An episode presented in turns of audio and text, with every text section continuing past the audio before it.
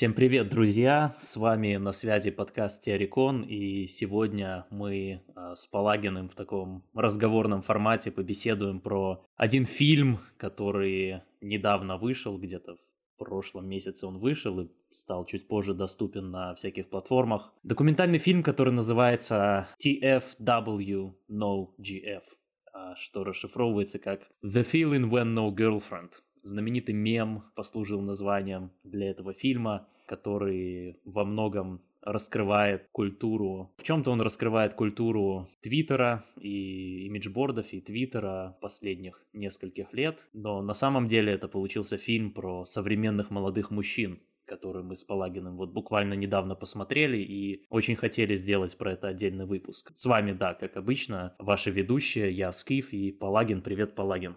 Да, всем привет посмотрели буквально в тот день, когда он только появился, и как бы мы решили, что мы должны поделиться с вами своим мнением и сказать, что мы об этом думаем. В целом, я заранее забегая вперед, скажу, что фильм действительно стоит ознакомления. Фильм получился потрясающий. Я не знаю, нужно, наверное, дать какой-то бэкграунд на тему того, о чем это вообще. Может быть, многие не знают, но это на самом деле фильм про молодых мужчин и про такую онлайн-контркультуру западную, которая развивалась последние, ну, лет шесть, наверное, и была на пике в 2016 году и потом продолжалась где-то еще несколько лет. Сейчас она вышла на какой-то качественно новый уровень, но мы к этому чуть, чуть позже вернемся. Э, достаточно сказать, что в этом фильме э, фигурируют такие известные на Твиттере люди, как э, Шон Гай и Хоббит-волшебник Кантбот.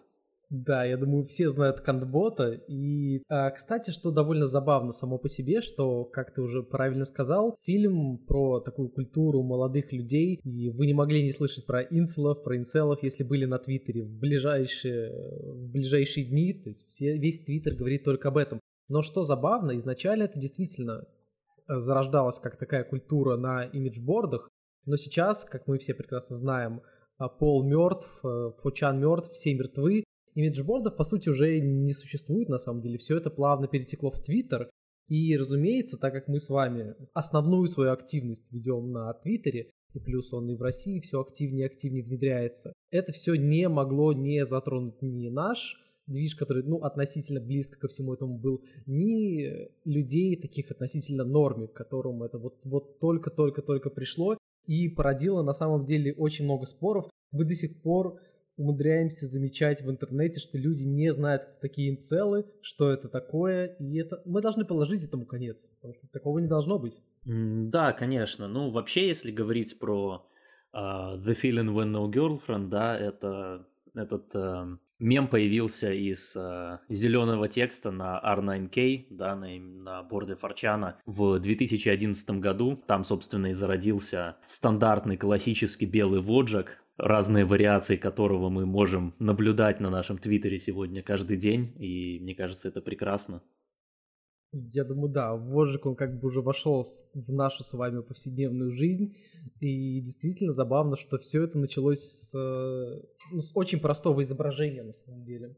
Кстати, в самом фильме Кантбот. А, Кантбот, если кто не знает, это такой очень древний достаточно постер, довольно иконический постер, так сказать, на Твиттере, который также, да, буквально недавнего времени вел самый крутой твиттер-подкаст э, TechWars, TechWars Fan Network, на котором были очень крутые гости, начиная от э, Никола Сольда, который также известен как э, Feasted by Foucault, гости такие как Молдбак, и э, даже был эпизод, в котором одновременно присутствовали Ник Лэнд и Ричард Спенсер, что вообще... Это просто жесть. Да, это является таким разрывом, разрывом матрицы. Ну вот что ты вообще думаешь про фильм, как просто про фильм, если... Мне кажется, этот фильм, он будет очень интересен, собственно, двум группам людей. Во-первых, это люди такие, как мы, которые а, знают а, про эту культуру и, ну, мы не выросли в этой культуре, но мы с ней очень-очень глубоко знакомы. Э, я думаю, что этот фильм также очень интересен людям, которые вообще ничего про это не знают, потому что, по сути своей, этот фильм, он не про интернет-культуру, он не про какой-то движ на Твиттере, это фильм про современных молодых мужчин и те проблемы, с которыми им приходится постоянно сталкиваться, и то, как они с этими проблемами справляются. Мне кажется, фильм в первую очередь получился именно про это. Совершенно удивительно, кстати, при этом, что фильм сняла женщина, вот, но у нее, мне кажется, я буквально сегодня слушал э, выпуск Tech Wars, до того, как он еще закрылся, там, где это создательница этого фильма, она была у Кантбота в гостях, но они там сошлись на том, и мне кажется, мы с этим согласимся, что у фильма такая очень нейтральная позиция, очень сочувствующая позиция. Я слышал такую мысль вообще, что если ты хочешь сделать хороший документальный фильм про какое-то явление, ты должен быть максимально сочувствующим по отношению к персонажам, независимо от того, как ты к ним на самом деле относишься, потому что это позволяет действительно, ну, передать, передать явление, которое ты пытаешься описать. Я согласен в этом плане. Мне, кстати, кажется, у меня есть теория такая, но она требует подтверждений множества исследований, что э, лучшие документальные фильмы в теории могут снимать женщины на самом деле, потому что женщина вот этот материнский инстинкт, если она реально хочет во что-то влиться, чему-то сочувствовать, то она, соответственно, это гораздо лучше сделает, чем мужчина. Поэтому я согласен. И для людей вроде нас это такой... Для нас там, очевидно, не было каких-то откровений, мы это плюс-минус все и так знали. Для нас это что-то такое больше как развлекательное кино, где где мы видим какие-то знакомые образы, я бы, я с тобой согласен в том плане, что этот фильм будет, пожалуй, даже полезен в широком смысле расе бумеров, потому что он выглядит как такие три, сколько там, четыре было истории таких биографических, перемешку со скринами из сайта Know Your Memes. То есть это очень доступно, очень понятно, если вы не знаете даже каких-то азов, это базы самое-самое основное. Э, вам все будет абсолютно понятно. Ну, соответственно, если вы в какой-то мере знаете английский, но я думаю, что как бы там разберутся с субтитрами, все будет хорошо. То есть это тот фильм, который вы можете... Ну, по крайней мере, по крайней мере, английские субтитры есть у этого фильма. Это значит, что как бы вопрос уже наполовину решен не будет с этим никаких проблем. Так что да, я бы, конечно, больше рекомендовал этот фильм. Нет, я бы его всем рекомендовал посмотреть, просто чтобы ознакомиться. Но в целом, как что-то полезное, я думаю, что его нужно просто заставить посмотреть всех людей, которые не понимают, что это за культура, что чем живут молодые люди сейчас в интернете, на Твиттере, на имиджбордах и где-то еще. Мне кажется, что здесь нужно так э, сделать такое вступление, немного объяснить для людей, которые все, которые все еще не в курсе, что э, жизнь молодого мужчины сейчас, она очень непроста, и она очень не похожа на, на, на любую эпоху предыдущую, потому что сейчас э, интернетом получилось так, что вот наше поколение, если, а, если у тебя были какие-то проблемы в... Ну, тем более фильм про Америку, там интернет а, появился и распространился немножко раньше, наверное, года на 4-5, именно стал так широко распространен. А, я думаю, что сейчас очень мало на самом деле есть таких семей, в которых прям все хорошо, в которых, в которых есть понимание между всеми, в которых э, нету никаких пьющих родителей или чего-то такого. Конечно же, в наше время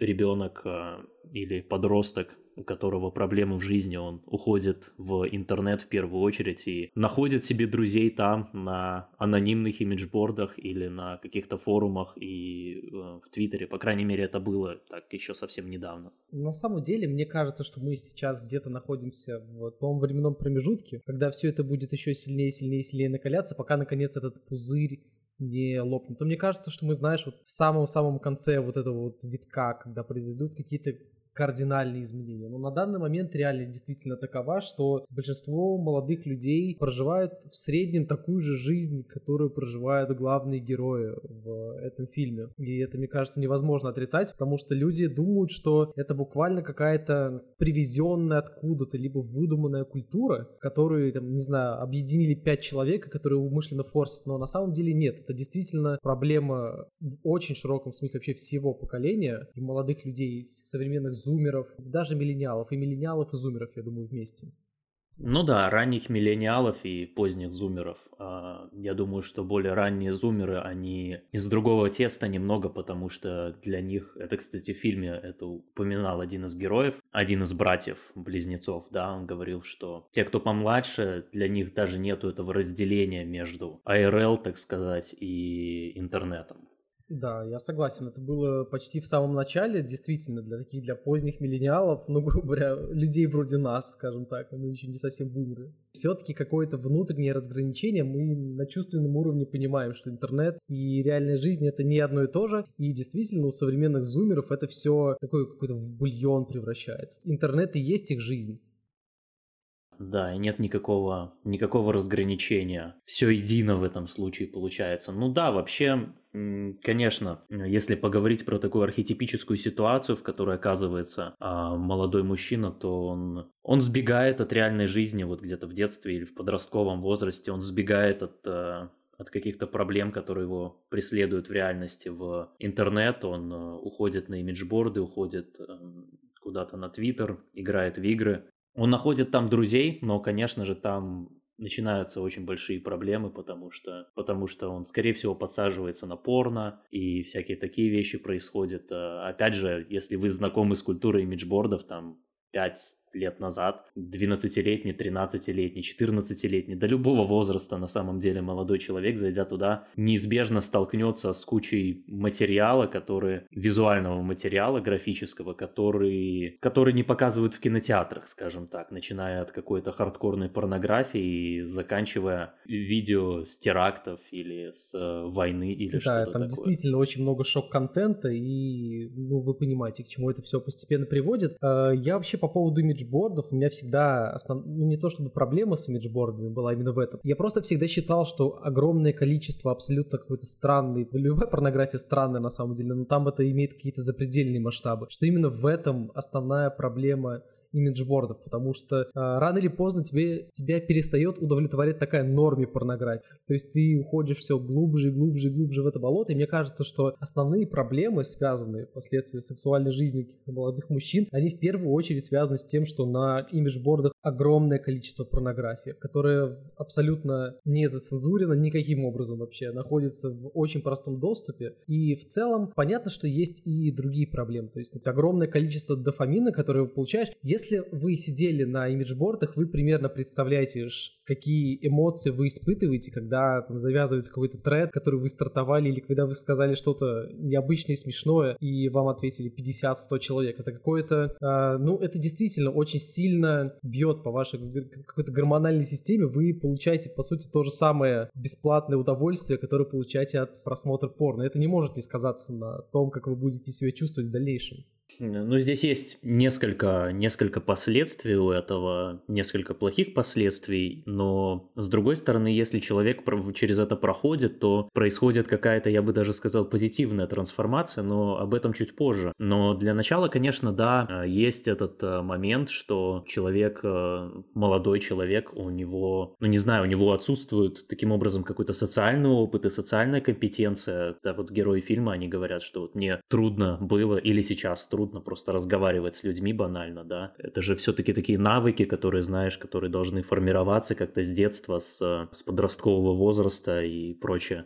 Они просто не формируются, они остаются в каком-то таком недоразвитом состоянии. Ты не чувствуешь связь между собой и другими людьми в реальности. А, кстати, что довольно забавно, конечно, ничего в этом забавного нет, но мы очень много раз об этом говорили, это подмечали, но это достаточно очевидно на самом деле, что подавляющее большинство людей, как ты уже сказал сегодня, которые попадают на имиджборды и становятся потом впоследствии целыми, они э, живут в каких-то семьях, которых не все хорошо. Ну, это, я думаю, достаточно очевидно. Там, по-моему, ни у одного героя не было либо какой-то полной семьи, либо семьи, которая не, не из алкоголиков состоит, либо еще из чего-то. И это на самом деле проблема, действительно, проблема современности, проблема человечества. Это не, а не какой-то отдельно взятой э, субкультуры. Мы живем в обществе. Мне кажется, этот фильм реально это очень сильно показывает. Так что всех сомневающихся должно наконец-то уже должно пробить их стену сомнения, что мы действительно живем в обществе и что то, что делают э, родители э, в обществе и то, что делают вообще все в обществе, как это очень сильно влияет на новое поколение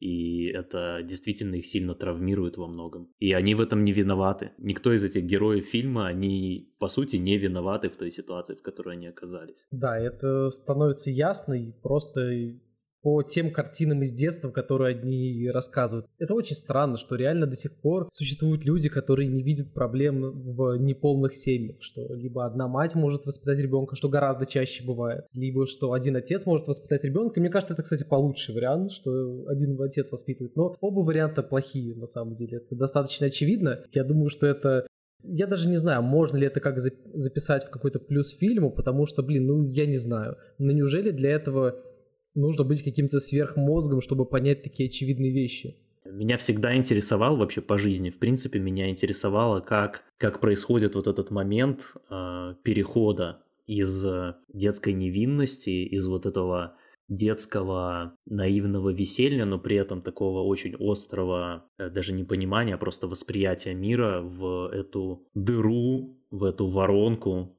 когда тебя затягивает, и ты на протяжении там 10 лет, пока ты не очнешься на какой-нибудь э, вписке в 19 лет с э, похмелья с трещащей головой, только в тот момент ты вспоминаешь, что вот, вот это был я, а последние 10 лет они прошли как в тумане, и я не заметил, как я сделал шаг в эту пропасть. Вот меня всегда интересовала этот, э, эта динамика, как это происходит, как ты, когда это происходит 8, 9, 11, 12 лет, когда ты просто как будто бы закрываешь глаза и открываешь их, знаешь, взрослый, ничего не вдупляющий, понимающий, что ты последние 10 лет своей жизни, и ты ничего не видел, и потом, и потом ты опять опускаешься в эту пучину. Мне кажется, мне кажется, это такой универсальный опыт вообще для всех. И он, в принципе, ну не напрямую, но косвенно показан тоже в этом фильме. Это очень черная таблетка на самом деле если у вас было такое чувство, оно возможно, ну оно у всех возникает в тот или иной период жизни, когда вы просто оглядываетесь назад и понимаете, что вы прострали очень много времени, прям абсолютно ни на что и буквально. Знаешь, эти... как будто как будто ты вообще не был тут, да, да. как будто ты не присутствовал в дизайне, ты был где-то, ты был где-то в сущем, но не в бытии, так сказать.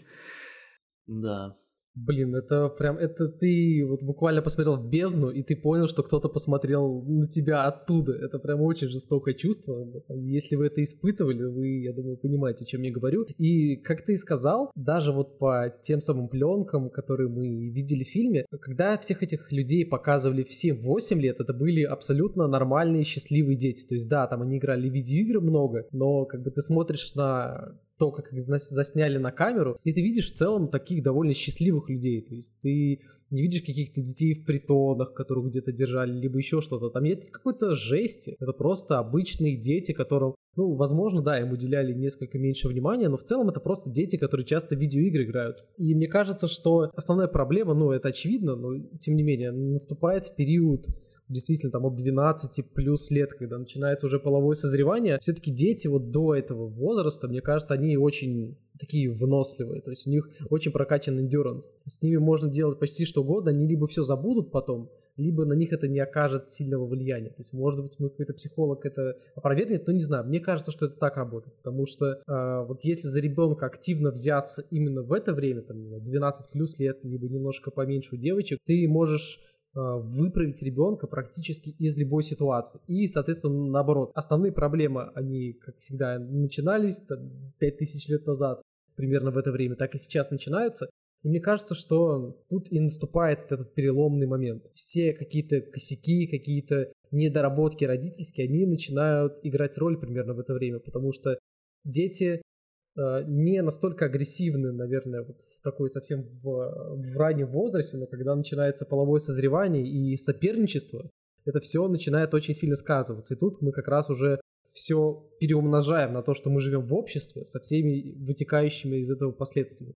Мне кажется, что это начинается примерно в это время, и в целом, даже по фильму, мне кажется, очевидно, что это примерно то же самое. Очень многие люди, которые стали инцелами, затворниками, кем угодно, тот же самый Тед, например, у него было все относительно нормально в таком возрасте до пубертантного периода, ну, в пубертатном периоде, до возраста полового созревания. Мне кажется, что вот это основная проблема начинается именно тогда. Вот я думаю, что здесь есть э, какая-то глубокая параллель. Я думаю, что это наверняка какой-то философ разбирал, возможно, я даже это читал когда-то. Сейчас это скорее интуитивно мне видится, скажем так, что падение в эту бездну, когда ты забываешь свое изначальное «я», оно неразрывно связано с половым созреванием, а точнее с первым моментом, когда ты в том или ином виде э, осознанно испытываешь какое-то, не знаю, сексуальное чувство или встречаешься с порнографией или что-то такое. Это, мне кажется, как раз это и травмирует психику на самом деле, потому что у чистого существа всего этого быть не должно. Это как э, такое второе грехопадение, которое каждый переживает в своей собственной жизни, только мы это часто даже не замечаем, как это происходит. И только потом, уже через много лет, мы, возможно, понимаем, что произошло. Мне кажется, это как раз с этим связано. Я согласен. Мне кажется, что как раз именно в это время и проявляются все те проблемы семейные. Либо это неполная семья, либо это семья алкоголиков и все остальное. Очень интересно вообще, что, ну, вот это вот ощущение, когда мир идет вокруг тебя, именно черта нашего нашего поколения, потому что мы как-то во многом выросли оторванными вообще от, э, от того, что происходит вокруг нас. Ну, отчасти это, это очевидно хороший жизненный опыт, отчасти. То есть он позволяет, знаешь, как прокачка какой-то внутренней глубины на самом деле. Тоже работает принцип гиперкомпенсации. Об этом, кстати, будет в конце фильма, мы тоже поговорим об этом. Что когда ты что-то ломаешь, у тебя потенциально есть возможность все это восстановить и накинуть еще сверху.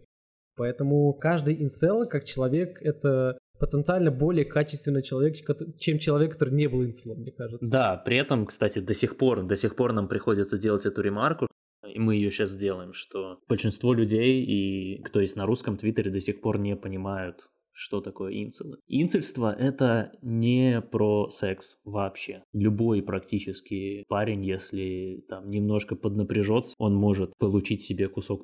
Но в этом нет абсолютно никакого смысла. Многие этого и не хотят, потому что, потому что проблема-то не в этом на самом деле. Проблема в такой оторванности от реальности, которая происходит, и от э, какого-то даже внутреннего нежелания идти в эту реальность на самом деле, потому что общество вокруг, оно такое пошлое и вульгарное во многом ну, может, это, конечно, звучит как какие-то цитатки из каких-то пабликов 2014 года, но если вы не сталкивались с этим ощущением а, никогда, я думаю, что вы лжете себе на самом деле. Я думаю, что это, во-первых, действительно так и есть во многом, и мы действительно через это проходим, просто фишка состоит в том, чтобы осознать, что мы живем в обществе и что тебе надо как-то, несмотря на это, двигаться вперед. Все герои фильма прошли через этот этап. Главная суть э, всего этого в том, что молодым мужчинам приходится очень нелегко, и в отличие от всех остальных групп, которым приходится нелегко, возможно, да, молодым мужчинам никто не помогает, им никто не сочувствует даже, да, их наоборот называют инцелами или радикальными террористами, хотя самые большие преступления, которые они делают, это постят какие-то трансгрессивные мемы, а, шутки про фильм Джокер или что-то такое, да. Почему так важна вот эта проблема молодых мужчин, в основном белых молодых мужчин, если мы говорим про какой-то западный контекст? Проблема как раз в том, что общество не признает их проблемы как э, настоящие. Оно будет помогать всем, кроме них, хотя им приходится ничуть не легче всех остальных. Это практически эксклюзивно проблема молодых белых людей, потому что если ты черный, неважно в каких условиях ты вышел, у тебя есть сочувствие со стороны общества. То есть, опять-таки, мы сейчас говорим в первую очередь про Запад. Когда мы говорим про Запад, мы просто имеем, мы просто держим в уме, что в России это просто в меньшей степени, но это тоже представлено. Потому что хотите вы или не хотите, все постепенно-постепенно перетекает сюда. Вы можете посмотреть и кучу YouTube каналов, и кучу Instagram аккаунтов, все остальное, каких-то успешных, крупных инфлюенсеров. Это все, безусловно, уже почти здесь, и оно, безусловно, Да, оно все уже здесь, оно просто вот на более, более ранних стадиях. Наша с тобой задача и задача наших коллег, она состоит в том, чтобы сработать на опережение и вместо четырехлетнего превращения в качков философов сделать его, скажем, одно- или двухлетним. Но об этом позже. Ну, один год это если вы курсите, а если вы не курсите, то может немножко больше занять. Но в целом, да, в целом, да, так и есть. И я тоже продолжу свою мысль про, про белых людей, про эксклюзивность этой проблемы. Вы не просто так, э, вы заметите, возможно, что там не просто так одни только белые молодые люди, потому что а, абсолютно любая форма сочувствия, даже какая-то, не знаю, даже если это какое-то форма, какое-то формальное сочувствие там, бедным черным угнетаемым, либо азиатам, либо кому-то еще, либо женщинам. Э, это все лучше, чем не просто ничего, это лучше, чем э, гнобить этих самых белых людей. То есть инцелами людей буквально делают общество, которое построено. Знаешь, я не соглашусь с тобой. Я скажу, что здесь я бы сказал так, что все вот это вот, весь этот зог, э, мы, в принципе, находимся в той ситуации, где их можно воспринимать как, как условия задачи, скажем так, да, как ну, либо как абстракцию. Да, как абстракцию, как некую константу, которая есть, и она не обладает субъектностью, это как, это как дует сильный ветер или высокая влажность. То есть это какая-то характеристика окружающей среды. Ну, слушай, да, это, это, кстати, хорошая ремарка, потому что, я не знаю, э, это требует изучения дополнительного, но я подозреваю, что когда мы говорим, что что-то сделали, кто-то реально думает, что что-то, ну, в прямом смысле что-то взяли и сделали. То есть это зачастую является так, но вы понимаете, что мы гораздо чаще имеем в виду под всем этим просто какое-то общее настроение всего общества, либо какой-то курс, который там принят. В целом я согласен полностью. Я считаю, что нет никакой силы, которая может помешать здоровым белым людям Ну вот я просто, давай, людей, давай я э, закончу мысль. ЗОГ и вся эта энтропия общественная и психологическая, она является такой константой. Но почему молодым белым мужчинам их как бы проблемы, они, они становятся такими серьезными, почему, почему это до такого доходит. Основная проблема, к сожалению, это безразличие старшего поколения белых людей и их полное предательство своего народа, своей расы, называйте это как хотите, да. Думать в расовых терминах, это может быть неприятно для кого-то, но, к сожалению, придется это делать, потому что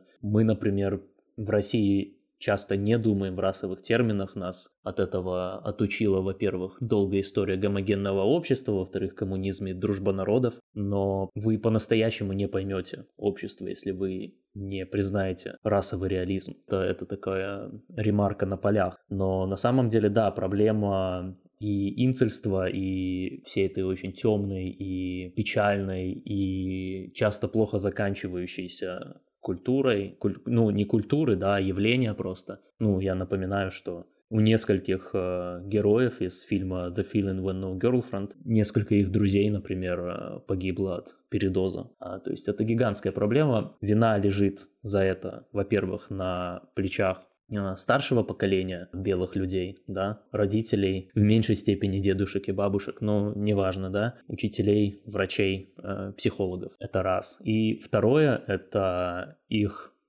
сверстники, их ровесники, которые из-за того, что они оказались в другой ситуации, из-за того, что они более общественно успешны, они очень радостно готовы назвать э, вот этих вот так называемых инцелов, инцелов просто неудачниками, просто лузерами, и не проявляя никакой солидарности, просто над ними смеяться и насмехаться и все такое. Ну, это на самом деле это буквально предательство, и это крайне отвратительная вещь, которую можно сделать. Вот, поэтому я скажу так, вина на этом лежит на наших собственных людях в каком-то смысле, на, на родителях и на сверстниках. Я, очевидно, полностью согласен насчет родителей, сверстников, деду и дедушек, бабушек, и в какой-то мере даже про дедушек и про бабушек, а, очевидно, потому что, например, даже у нас в стране есть регионы, где вообще нет детдомов, просто потому что каких-то сирот подбирают троюрные тети, троюрные дяди, то есть люди вообще с абсолютно другой части семейного древа, они просто подбирают детей, которые практически очень далекими родственниками являются, и, конечно, это действительно проблема общества, а по поводу того, как люди относятся к инцелам, это, мне кажется, вообще просто один из самых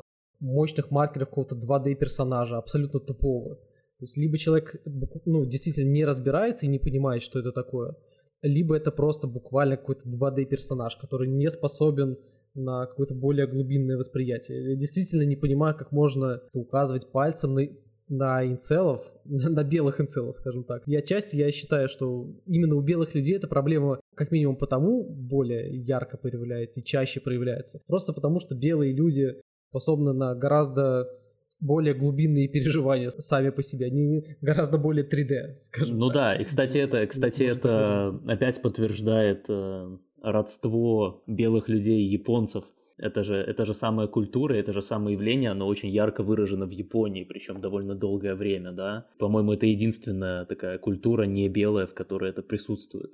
Ну, это единственное... Ну, мы это, кстати, часто говорили на подкасте, что японцы — это, по сути, единственные азиаты, у которых есть эмпатия. Да, и вот по поводу нелюбви к инцелам, ваше лучшее оправдание может заключаться просто в том, что вы не понимаете, что это. Если вы понимаете вот эту вот проблему современного общества, и вы, и вы все равно презрительно относитесь к инцелам, это очень странно. Я считаю, что, не знаю, у одного человека из миллиона он является настолько... Блин, как бы это выразить получше? То есть у него есть какое-то моральное право, у него даже просто есть моральное право смеяться над целыми. Но зачастую большинство этих людей это абсолютно непробиваемые тупые нормисы, которые не любят инцелов и цепляются к ним просто потому, что в их жизни абсолютно 2D не может быть таких проблем. Они не способны на более глубокое восприятие того, что в обществе действительно есть проблемы. Либо они понимают, что есть эти проблемы, но они понимают это как машина. Они не могут вжиться в чью-то шкуру. Они, у них просто нет достаточной эмпатии, чтобы это понять.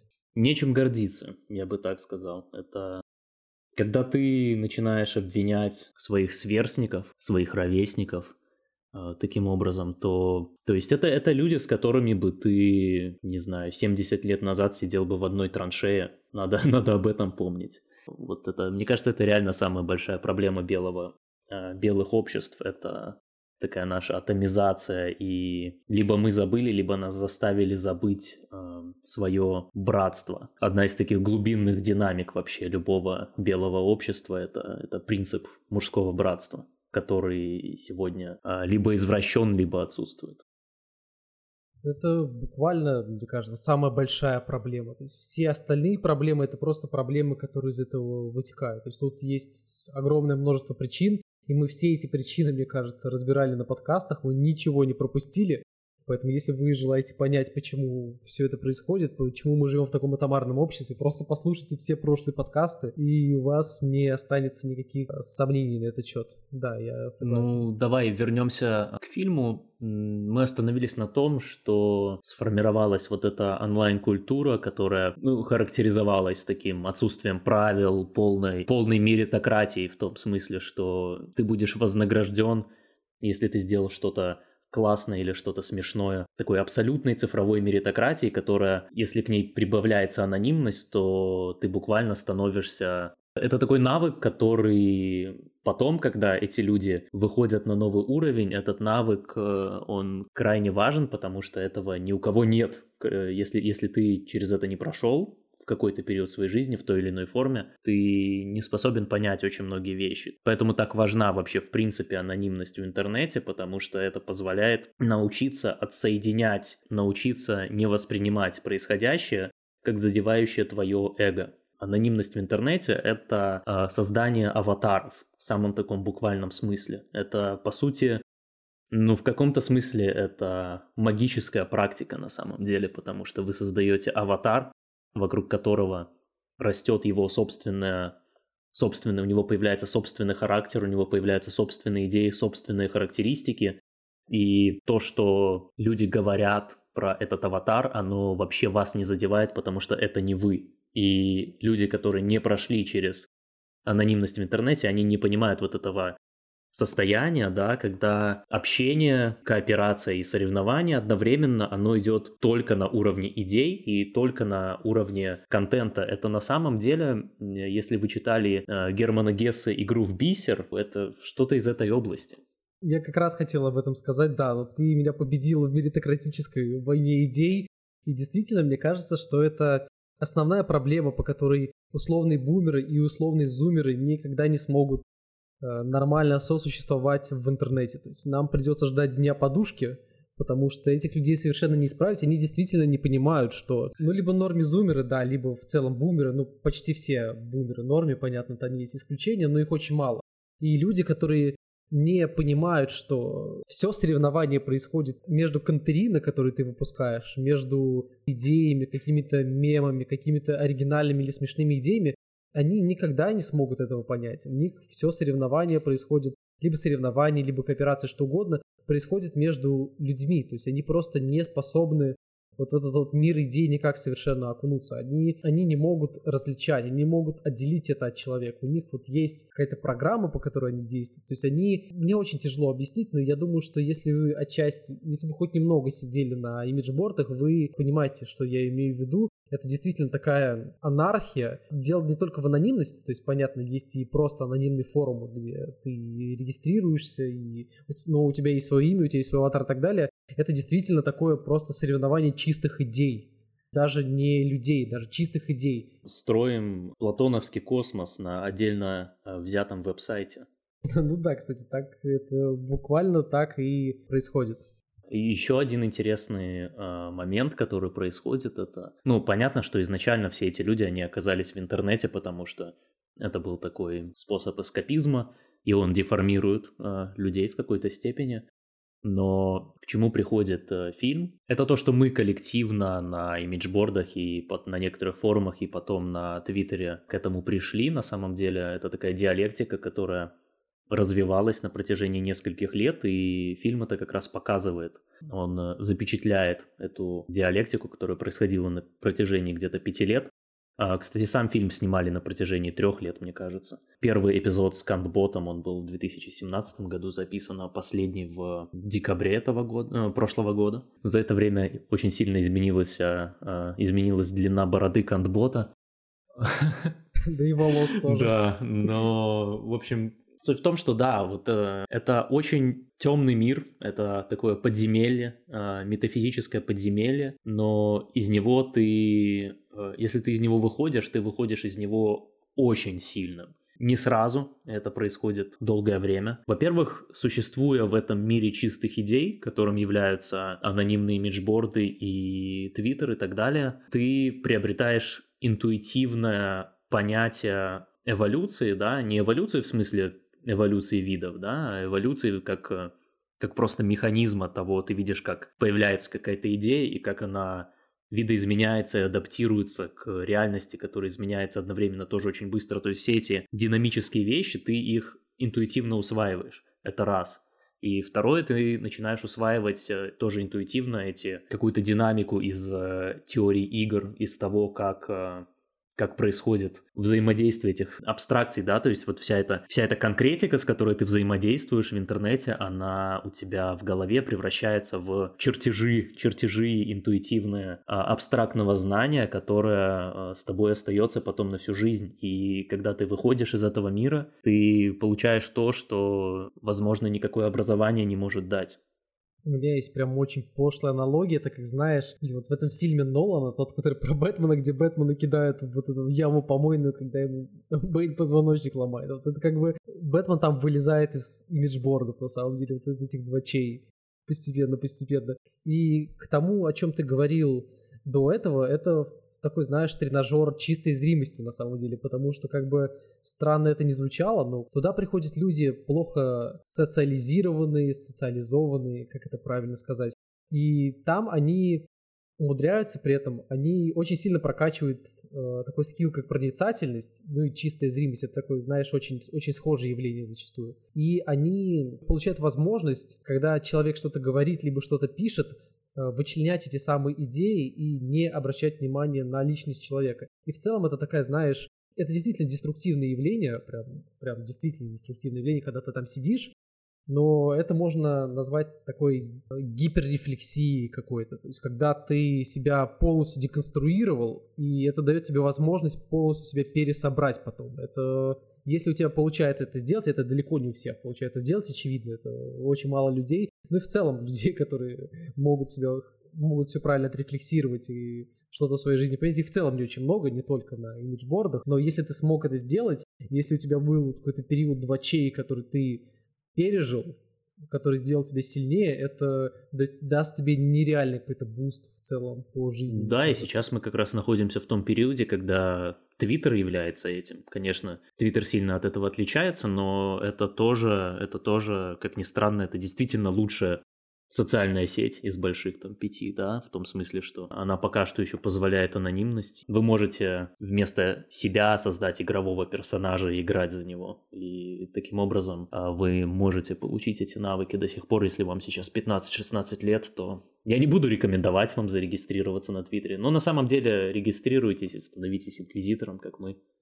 А на самом деле Твиттер, особенно правый Твиттер в широком смысле, что западный, что наш, это, наверное, единственное место в мире, где работает институт репутации, потому что в остальных местах он никогда не работал, и я думаю, не будет работать. Если вы сможете стать Э, базовым чуваком на Твиттере, то это, это максимум, чего вы можете добиться в интернете на самом деле, потому что все остальное не дает вам таких инструментов и не дает вам такой возможности. На Твиттере абсолютно не важно, какие у тебя когда-то были успехи, чем ты знаменит, что ты когда-то делал. Если ты начинаешь кожить, то ты то тебя выписывают из рукопожатных людей, и все, независимо от того, чего ты когда-то добивался и какие у тебя заслуги. Это единственное такое место. Да, да, да, тебя судят по делам, это очень-очень полезно, при этом ну, если ты в какой-то момент скукожился, ты, у тебя всегда есть выход. Ты можешь удалить аккаунт и завести новый. И никто тебя не осудит. Даже если потом, если ты будешь вести базовый аккаунт через какое-то время, даже если поймут, что это был ты, тот другой аккаунт, если ты это скажешь или как-то так,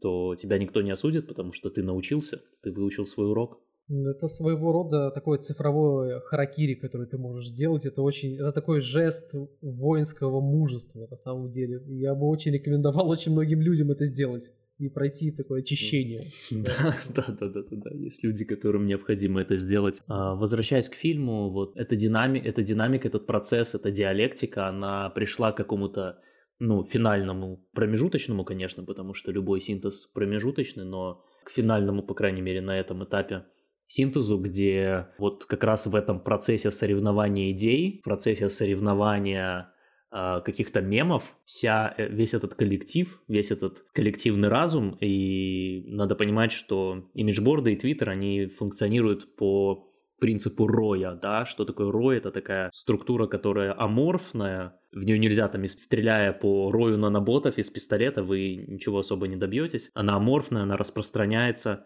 пространстве, но потом она может нацеленно атаковать что-то или совершать какое-то действие вместе, а потом внезапно опять тоже распространиться вокруг, и их как бы уже и не существует. Причем это не обязательно должны быть одни и те же персонажи. Если мы говорим про Твиттер, это такая, такой структурный момент, это как э, воронка, которая формируется в раковине, когда э, стекает э, вода, если там много воды было, да. Э, это называется dissipative structure, э, то есть структура, которая спонтанно возникает в пространстве – ее там как бы нету, но она есть, очевидно. вот, и это как раз, это именно такое явление, только в цифровом варианте. Понятно, что все эти аватары, все эти персонажи, за ними скрывались настоящие люди, и мы этих людей увидели э, в фильме. Все, все, эти, все эти персонажи, они вот как раз в режиме этого коллективного разума, они прошли целый путь, целое такое путешествие героя архетипическое. Вначале они обнаружили проблемы, они очень глубоко разобрали эти проблемы. Тысячи постеров в разных вариантах, в разных вариантах с разных углов говорили об этих проблемах, делали мемы. И потом они начали искать решение, и в итоге решение нашлось, и сейчас это решение, это то, что сейчас вытаскивает просто сотни и тысячи и десятки тысяч молодых мужчин из состояния безвременья и потери себя. И это решение, это ты должен стать качком-философом прямо сейчас, и причем, если ты инцел как в узком смысле, то все равно ты должен делать это не ради женщин. И все, практически все, даже в узком смысле инцелы это понимают. Именно это и произошло на самом деле с людьми в фильме, во-первых, да. И это происходит сейчас по всему миру. Мы, как настоящие русские акселерационисты, мы хотим ускорить этот процесс в России, потому что у нас стадия гораздо более ранняя. Мы хотим просто, чтобы это заняло меньше времени. Да, это такое, не знаю, превращение гусеницы в бабочку или гадкого утенка. То есть, если вы начинаете заниматься, ходить в зал, то вы буквально становитесь полноценным качком философов. Нет другой альтернативы, на самом деле. Если вы цел, просто идите в зал. Это все равно не быстрый процесс, на самом деле. То есть, вам все равно придется потратить кучу времени.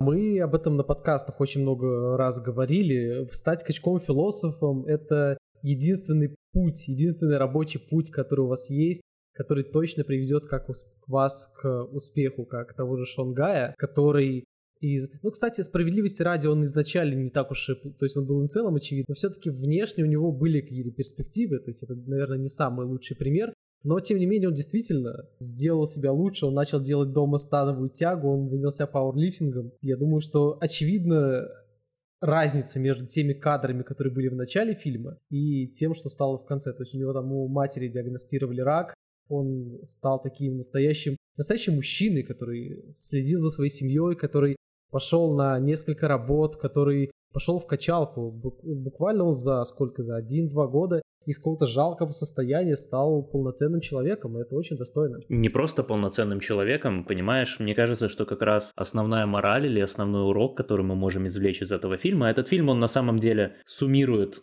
процесс, который происходил в течение пяти лет, скажем, да, вот та эпоха, которая показана в фильме, это на самом деле, это, такая, это такое суммирование и подведение итогов, потому что эта эпоха, эта эпоха ушла.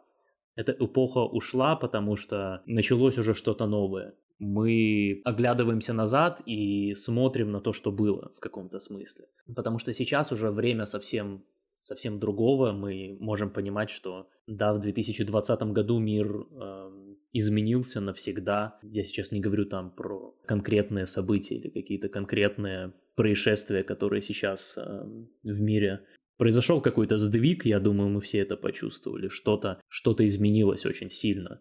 И у многих была чуйка на самом деле, а, еще до того, как настал вот этот вот 2020 год. Но да, вы как бы знаете, что делать. Я вот начал как раз говорить, да, я отошел немного от темы. А, мораль этого фильма в том, что этот путь, который прошли эти потерянные души, спустившись, подобно Данте, обнаружив себя в сумеречном лесу и пройдя этот путь, вышли на какой-то совершенно другой уровень, и ни один норме он не способен это понять и не способен даже приблизиться к этому уровню понимания и восприятия и вот э, осознания. Я не знаю, я не хочу сейчас как бы звучать, звучать как-то претенциозно, но это именно так. Этот путь в пучину нижнего интернета и последующий выход из него как бы если бы вы не спустились в эту пучину нижнего интернета и не встретили все эти ужасы, которые там находятся, вы бы не смогли совершить вот эту трансформацию, которую вы совершаете сейчас. Вы, я сейчас абстрактно говорю. То, что вы там увидели, то, что вы там испытали, то, как вы интегрировали это в свою в себя, за неимением лучших слов, это как раз это и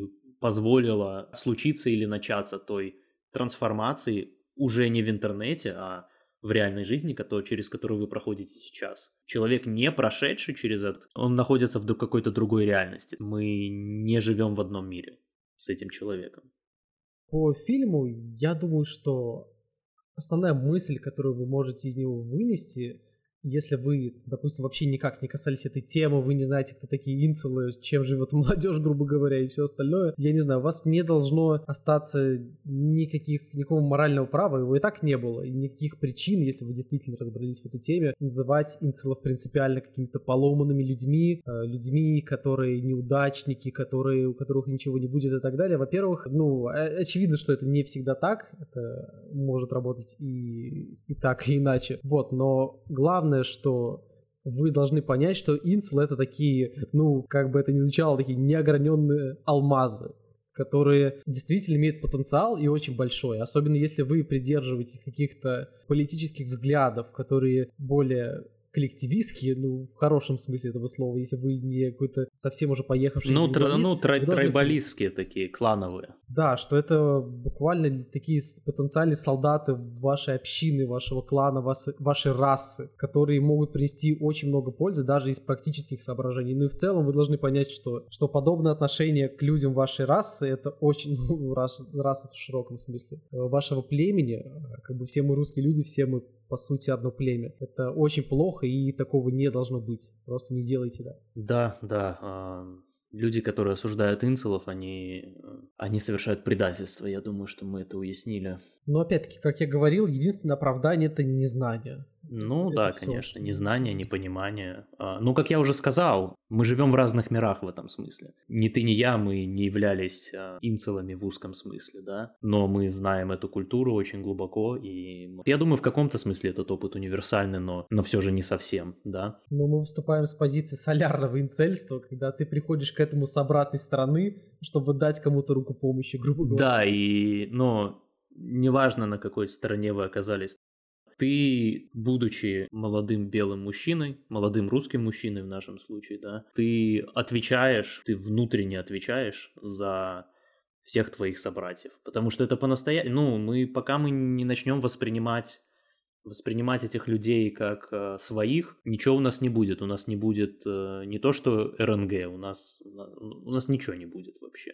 Я думаю, что основная мораль или урок фильма, она состоит в том, что вот мы пришли все к этим каким-то таким традиционалистским в каком-то хотя бы в широком очень смысле взглядом. Но мы не выросли в традиционном обществе. Мы выросли в сломанном обществе, и мы сами в этом смысле сломаны, и мы ко всем практически своим взглядам мы пришли от противного, нам пришлось как бы заново, вот как ты сказал, себя пересобирать. Я думаю, что как раз основной урок, который можно извлечь из этого фильма TFW, No GF, это то, что мы должны принять это. Мы должны принять себя, ну да, это звучит очень глупо и банально, но мы действительно должны принять себя такими, как мы есть, понять, что пускай мы в каком-то смысле ограничены, мы в другом смысле уникальны вообще как поколение. Наши возможности тоже огромны, потому что да, мы половина наших друзей и одноклассников не погибла на войне, тоже как бы было нелегко. То есть мы не являемся вот поколением, которое было воспитано и выросло в тепличном состоянии. Как бы это какие-нибудь бумеры не говорили, мы с вами прекрасно знаем, что это не так. Никакого тепличного состояния не было, нет и не будет.